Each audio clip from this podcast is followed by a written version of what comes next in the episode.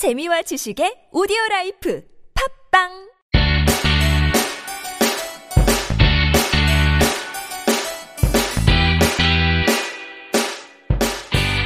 찾아가는 법률 서비스를 지향하는 법률사무소 시우 김삼연 변호사입니다.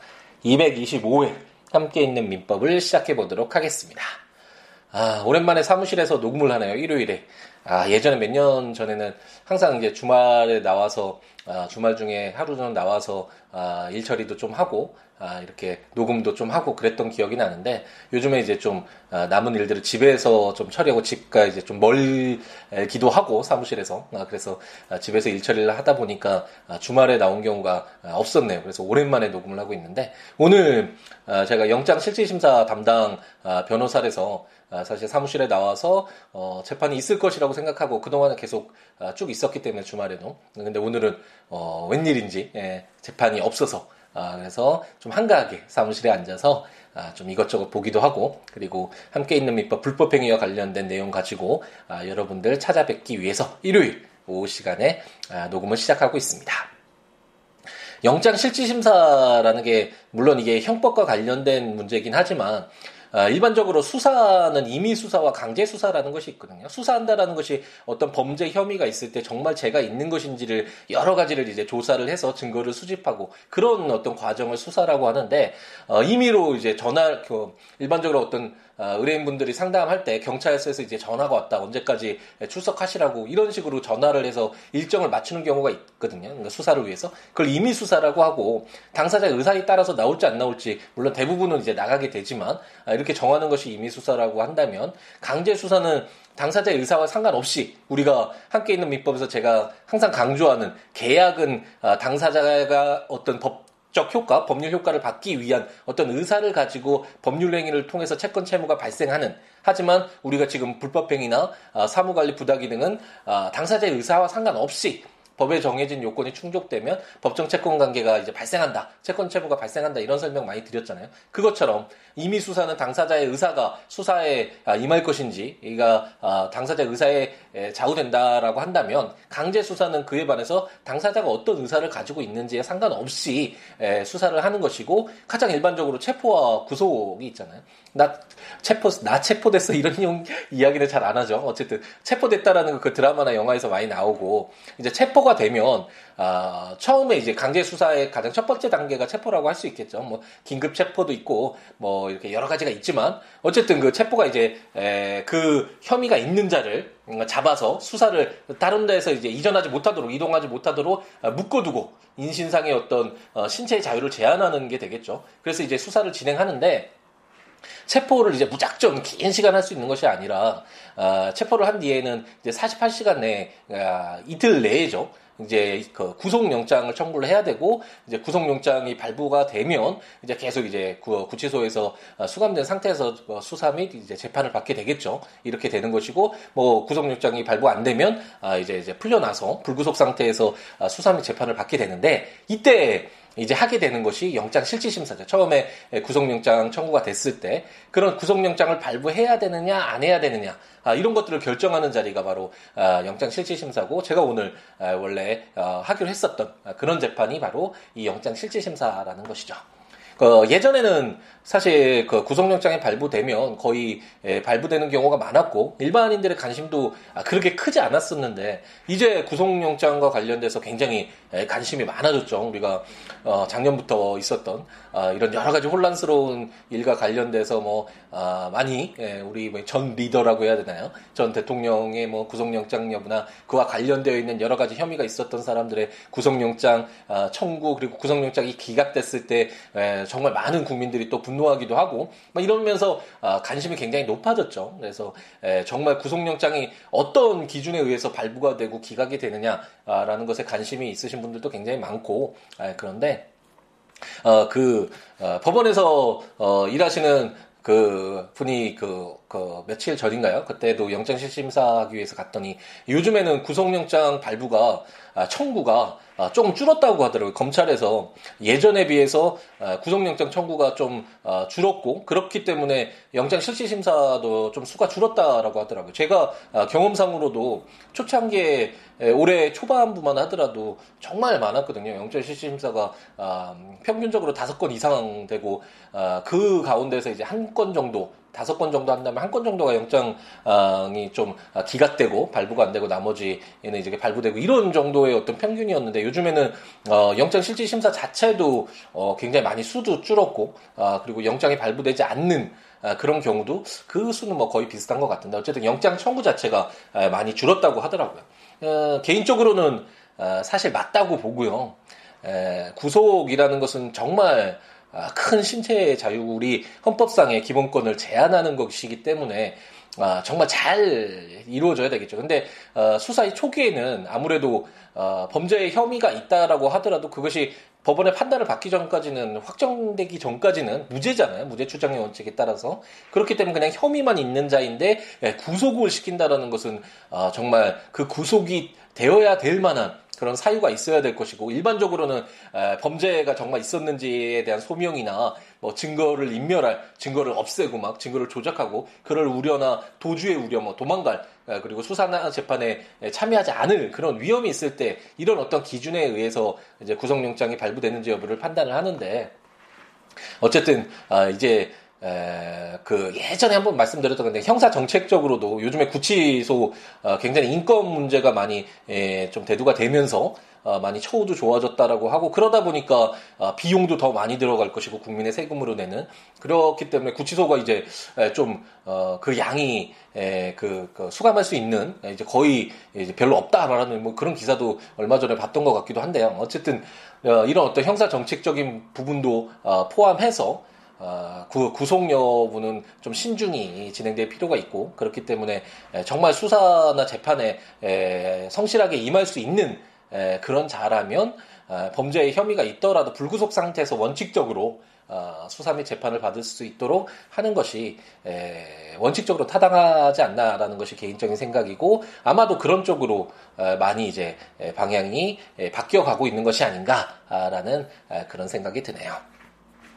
물론 아, 뭐 범죄가 있는 것이 소명이 되고 범죄 혐의가 좀 명백히 소명이 되고 아, 그리고 도주의 우려나 증거 인멸 특히나 아, 그런 아, 자들은 구속의 필요가 분명히 있겠죠. 아, 그래서 그런 것들은 잘 이제 뭐 법원이나 어, 검찰이나 판단을 해야 되겠지만 어쨌든 우리들도 아, 우리들의 일이니까 항상 제가 강조하듯이 너무 먼 나라 이야기 뭐 구속영장 청구 검찰 검, 어, 경찰 뭐 이런 일들을 우리랑 전혀 상관없는 이야기라고 어, 생각하지 말고 가끔씩은 관심을 가지고 어떤 기준에 의해서 이렇게 운영이 되는지 결국 우리들이 낸 세금으로 이런 국가기관 아, 수사기관 그리고 검, 경찰과 검찰이라는 이런 수사기관도 운영되는 것이고 어, 사법기관으로서의 법원도 어, 우리가 낸 돈으로 이런 어떤 사회를 구성하고 그 하나의 업무를 맡기는 것이잖아요. 그러니까 항상 관심을 가지고 아, 지켜보고 아, 우리가 아, 의견 목소리를 낼 수 있는 그런 상황에는 그런 상황에는 그래야 하는 상황에는 목소리도 낼 수 있는 그런 우리였으면 하는 희망을 가져봅니다. 아, 형법 이야기가 좀 많이 길어졌나요? 이 형법 에서의 불법행위, 아, 아, 위법행위라고 할 수 있는데 위법과 불법이 약간 다르긴 하거든요.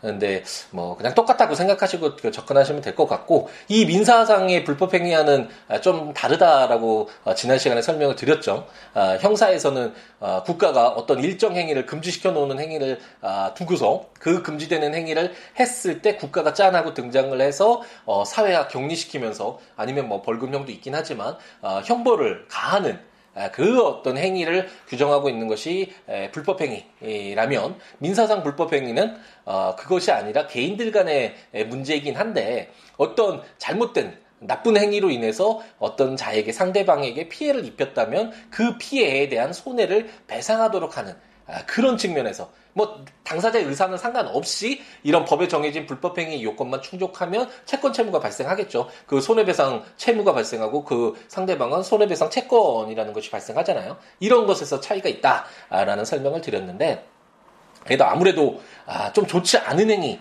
라는 그런 측면에서는 아, 형법상의 불법행위나 민사상의 불법행위나 아, 약간 유사한 측면이 있는 것은 사실이죠. 그렇게 접근하시면 아, 되겠습니다. 오늘은 이제 두 개의 조문을 살펴볼 텐데 아, 지난 시간에 이제 불법행위가 어떤 것인지 고의나 가실로 어, 고의나 가실로 인한 위법행위로 나쁜 행위로 타인에게 손해를 가했다면 그 손해를 배상할 책임이 있다라는 것이 바로 불법행위라는 설명을 드렸죠. 굉장히 간단한데 정말 고의나 가실이 있었는지 아, 그것이 위법행위인지 위법성을 조각하는 그런 사유가 있지는 않은지 그리고 아, 손해를 가했다면 그 손해액이 얼마인지 는 굉장히 좀 쉽지 않은 부분이 있고 어, 물론 아, 손해액 계산 불법 첫 번째는 불법 행위가 인정되는지 여부가 판단이 이루어져야 되겠죠. 어, 그리고 나서 이제 그 불법 행위에 대한 아, 손해액이 이제 계산이 돼야 될 텐데 손해 계산하는 건 어느 정도 어, 손해배상법이라고 해서 그런 어떤 체계가 좀 있긴 하거든요. 그, 어, 그 손해로 인해서 만약 일을 하지 못했다면 그 일을 하지 못함으로써 어, 잃게 되는 그 일시이익이라든지 그 치료비라든지 장래 또 치료가 필요하면 장래 필요를, 필요비라든지 뭐 여러 가지 것들이 있는데 이런 것들이 이제 산정하는 아, 법이 있긴 한데 그래도 아, 재판 과정에서 정말 아, 다양하게 다투어지고 이 해석과 관련돼서 아, 좀 여러 가지 에, 관점에 따라서 다르게 보여질 수 있는 쉽지 않은 부분이 에, 불법 행위다라고 생각하시면. 되겠고요. 오늘 751조는 재산위해의 손해의 배상이라는 제목으로 제1항 타인의 신체 자유 또는 명예를 해하거나 기타 정신상 고통을 가한 자는 재산 이외의 손해에 대하여도 배상할 책임이 있다. 제2항 법원은 전항의 손해배상을 정기금 채무로 지급할 것을 명할 수 있고 그 이행을 확보하기 위하여 상당한 담보의 제공을 명할 수 있다라고 규정하고 있습니다. 이 751조가 규정하고 있는 것이 아, 이제 위자료죠. 어, 정신상의 고통에 대해서 어, 손해를 배상해 주는 것이 위자료라고 할 수 있는데 아, 딱 얼핏 생각하기에도 어, 좀 위자료는 어, 산정하기도 어렵고 어, 좀 쉽지 않겠구나라는 생각이 들지 않으신가요? 만약 갑돌이가 을돌이를 뭐 고의나 과실로 어, 폭행했다. 뭐 과실로 폭행한 적은 없겠죠. 잘못해서 과실 치사항은 있을 수 있겠지만 어쨌든 고의를 가지고 폭행해서 을돌이가 차고 있던 시계가 파손됐다. 그리고 어, 3주간의 치료를 요하는 상해를 입었다. 뭐 이렇다면 어, 그 손해는 어느 정도 명확하죠. 그 시계에 해당하는 그 물질적 손해나 그 3주간 치료비에 해당하는 아, 그런 손해에 대해서는 어, 뭐 재산상 손해에 대해서는 아, 크게 문제되지 않겠죠. 하지만 어, 그로 인해서 상처도 받고 올돌이가 뭐 트라우마도 생길 수 있고 사람들 대인 기피도 생길 수 있고 정말 여러 가지 어, 사실상 정신상 고통이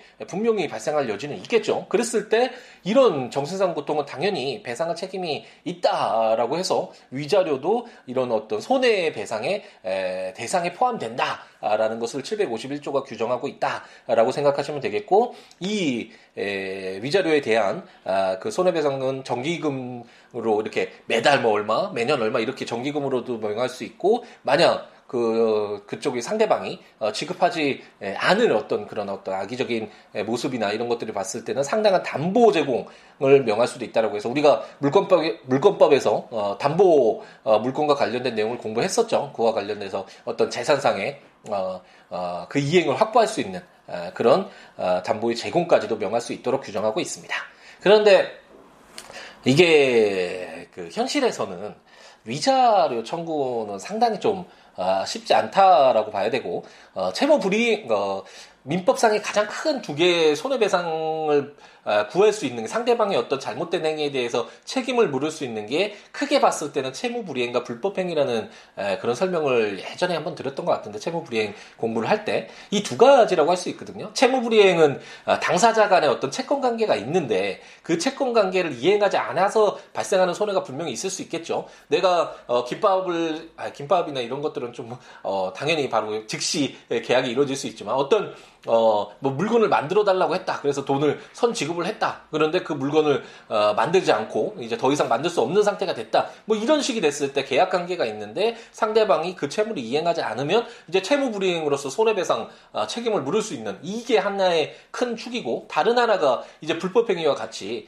이 불법 행위는 당사자 간의 어떤 채권 관계나 특정한 어떤 관계일 필요가 없잖아요. 그냥 그 길 지나가다가 제가 고의, 어, 실수로 고의로 제가 넘어뜨리진 않겠죠. 실수로 누구를 넘어뜨려서 어, 치료비 채무가 발생했다 이런 것처럼 상대방은 그럼 저에게 손해배상 청구를 할 수 있잖아요. 이것처럼 특정한 어떤 관계가 있지 않지만 아, 일반적으로 어, 발생할 수 있는 아, 그런 어떤 위법행위에 관련돼서 손해를 청구할 수 있는 이런 불법행위, 이런 채무불이행과 아, 불법행위가 이게 큰 두 개의 축이라고 할 수 있는데 채무 불이행의 경우는 특히나 아, 이런 위자료 같은 경우에는 만약 시계가 부서졌다 그러면 이 시계를 너무 사랑해서 이 시계 없으면 못 사는 정도의 에, 그런 어떤 사정이 있더라고 하더라도 어떤 재산상 손해에 대해서 이제 배상이 이루어졌다면 그에 대한 아, 위자료 청구는 하지 못하도록 하는 것이 에, 그런 어떤 그, 법원의 이제 태도였거든요.